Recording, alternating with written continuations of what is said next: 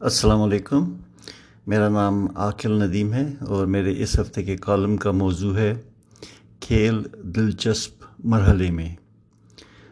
وفاقی حکومت پر ایک نظر ڈالیں تو آپس میں ایک دست و گربان ٹولے کی مانند لگتی ہے، جسے ملک کے اقتصادی، سماجی، سیاسی یا خارجہ معاملات سے کوئی سروکار نہیں، بلکہ وہ اس معاملے میں زیادہ دلچسپی لیتے نظر آتے ہیں کہ رانا ثناء اللہ کو مبینہ ہیروئن کے کیس میں کس طرح اندر بند کیا جا سکتا ہے۔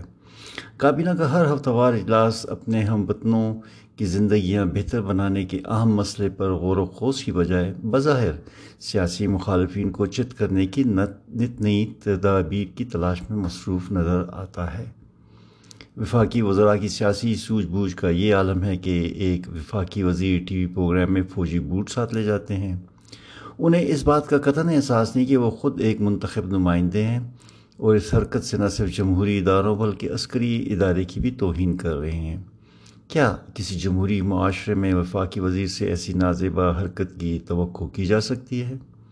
وزیر اعظم موصوف کو کابینہ سے نکالنے کی بجائے ان پر دو ہفتوں کے لیے ٹی وی پروگرام میں شرکت پر پابندی لگا کر اپنے آپ کو بری ذمہ سمجھ لیتے ہیں۔ سونے پر سہاگا، ایک وفاقی وزیر۔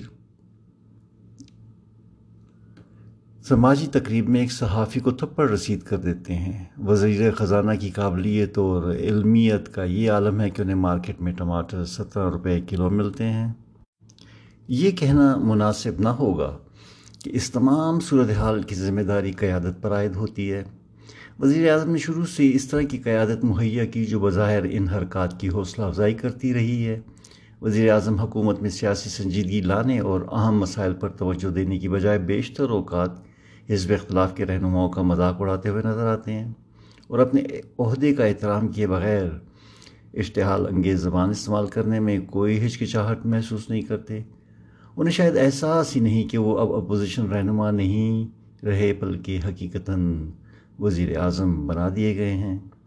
انہی وجوہات کی بنا پر امریکی وزیر خارجہ اور وزیر دفاع اگر خارجہ پالیسی کے سنجیدہ اور اہم معاملات کے بارے میں پاکستان میں کسی سے بات کرنا چاہتے ہیں تو وزیر وہ وزیر اعظم یا وزیر خارجہ سے رابطہ نہیں کرتے، بلکہ آرمی چیف سے فون پر بات کرتے ہیں۔ وزیر اعظم کو کوالالمپور نہیں جاتے اور سیاسی قیادت کی صلاحیتوں اور خودداری کے نئے معیار طے کرتے ہیں۔ ملک کی باغ دور سنبھالنے سے پہلے وزیر اعظم کی شاندار دیانت اور ایمانداری کے چرچے ایک منظم منصوبے کے تحت کیے گئے۔ انہیں عدالت عظما نے بھی آسانی سے صادق اور امین ہونے کا سرٹیفکیٹ عطا کر دیا۔ لیکن اقتدار میں آنے کے بعد پی ٹی آئی نے فوراً فنڈنگ کیس کی الیکشن کمیشن میں سماعت میں جان بوجھ کر روڑے اٹکائے۔ اگر پی ٹی آئی صاف و شفاف ہے اور اس کی قیادت سبد یافتہ دیاندار اور ایمانداری کا پیکر ہے تو تقریباً پچھلے پانچ سالوں سے اس کیس کی سماعت میں کیوں رکاوٹیں ڈالی جا رہی ہیں؟ صاف ظاہر ہے کہ وزیر اعظم اس مسئلے میں احتساب سے بچنے کی کوشش کر رہے ہیں۔ اس سے ان کی اپوزیشن کے خلاف احتسابی مہم پر بھی شکوک و شبہات پیدا ہوتے ہیں۔ اپنوں کو احتساب سے بالا تر رکھ کر وہ بظاہر ایمانداری کے اونچے پیڈسٹل سے جہاں وہ بقول خود برا جمان ہے، نیچے آ گئے ہیں۔ اقتصادی میدان میں بھی وزیر اعظم کی سمجھ بوجھ اتنی ہے جتنی کہ سیاسی یا خارجہ پالیسی میں۔ وہ بظاہر اقتصادی بہتری چاہتے ہیں، لیکن ان کے اقدامات اور مشیروں کے انتخابات انتخاب سے قطعی نظر نہیں ہو رہا قطعی ظاہر نہیں ہو رہا کہ وہ اقتصادیات کو سمجھتے ہیں یا وہ ملک کو اقتصادی طور پر بہتر دیکھنا چاہتے ہیں۔ انہیں کسی ناقب ناعاقبت اندیش ماہر اقتصادیات نے یہ باور کرا دیا ہے کہ درآمداد ہمارے تمام اقتصادی مسائل کی اصل جڑ ہیں اور ان پر پابندیوں سے سارے اقتصادی مسائل ختم ہو جائیں گے۔ نتیجہ یہ ہوا ہے کہ درآمداد پر پابندیوں سے نہ صرف محاصل میں کمی آئی ہے بلکہ صنعت کا پہیہ بھی رکنے کے قریب آ گیا ہے۔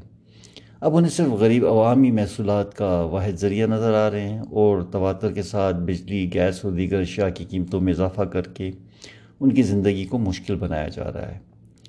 متوسط طبقے کو تیزی سے غربت کی طرف دھکیلا جا رہا ہے اور غریبوں کو مزید غریب بنایا جا رہا ہے، لیکن نیرو بانسری بجا رہا ہے۔ سیاسی بصیرت کا یہ عالم ہے کہ اداروں کی مکمل حمایت کے باوجود ایک مخلوط حکومت نہیں چل پا رہی۔ حکومت میں شامل اتحادی جماعتیں ناراض ہو رہی ہیں اور حکومت پر مختلف الزامات لگا رہی ہیں، جن میں تازہ ترین الزام کرپشن اور نوکری بیچنے کا ہے۔ وزیر اعظم کی اپنی جماعت کے وزیر انہیں خطوط کے ذریعے پنجاب حکومت کی ناقص قیادت اور کارکردگی کی طرف توجہ دلا رہے ہیں، جو کہ وزیر اعظم کے انتخاب پر بھی بے اعتمادی کا کھلم کھلا اظہار ہے۔ بزدار حکومت کی نااہلی اب ایک لوک داستان کی شکل اختیار کرتی جا رہی ہے، لیکن کپتان کی نظر میں بزدار ایک معجزاتی انسان ہے اس طرح کی سیاسی کم فہمی اور ناسمجھی خیبر پختونخوا میں بھی نظر آتی ہے، جہاں کے وزیر اعلیٰ کو تو اب بزار پلس کے لقب سے نواز دیا گیا ہے۔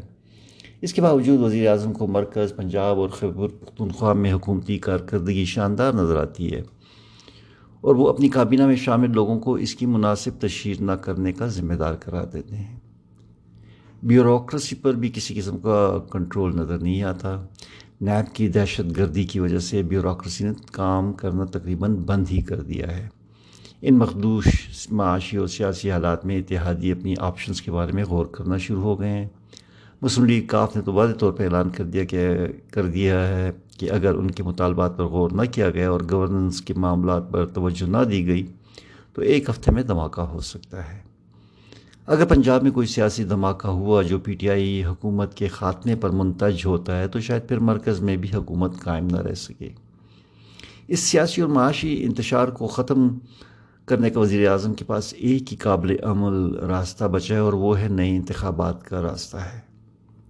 دو ہزار اٹھارہ کے انتخابات کسی طور پر بھی شفاف نہیں قرار دیے جا سکتے۔ اس پر نہ صرف اپوزیشن جماعتیں معترض رہیں اور واویلا کرتی رہیں، بلکہ بین الاقوامی مبصرین نے بھی کھل کر اپنے شکوک کا اظہار کیا تھا۔ جس طریقے سے الیکشن کمیشن نے انتخابات کا انتظام کیا اور جس طرح جان بوجھ کر آر ٹی ایس نظام کو ناکام کیا گیا، اس نے انتخابی عمل پر سنجیدہ سوال اٹھا دیے تھے۔ اداروں کا انتخابات سے پہلے کا عمل اور انتخابات کے دوران کردار نے بھی انتخابات کے نتائج کو مشکوک کر دیا تھا۔ انتخابات کے بعد جس طریقے سے حکومت بنی یا بنوائی گئی اور جس طرح اپوزیشن کو دکھ کیا گیا، یہ سب ایک طے شدہ منصوبے کی طرف اشارہ کرتا ہے۔ وزیر اعظم کے پاس واحد باعزت راستہ ایک آزاد اور غیر جانبدار الیکشن کمیشن کی زیر نگرانی، نئے، منصفانہ اور شفاف انتخابات ہیں۔ ملک کو درپیش موجودہ مسائل کا مقابلہ، ایک مانگے تانگے کی بنائی ہوئی مجبور حکومت کے بس کی بات نہیں۔ شکریہ۔ السلام علیکم۔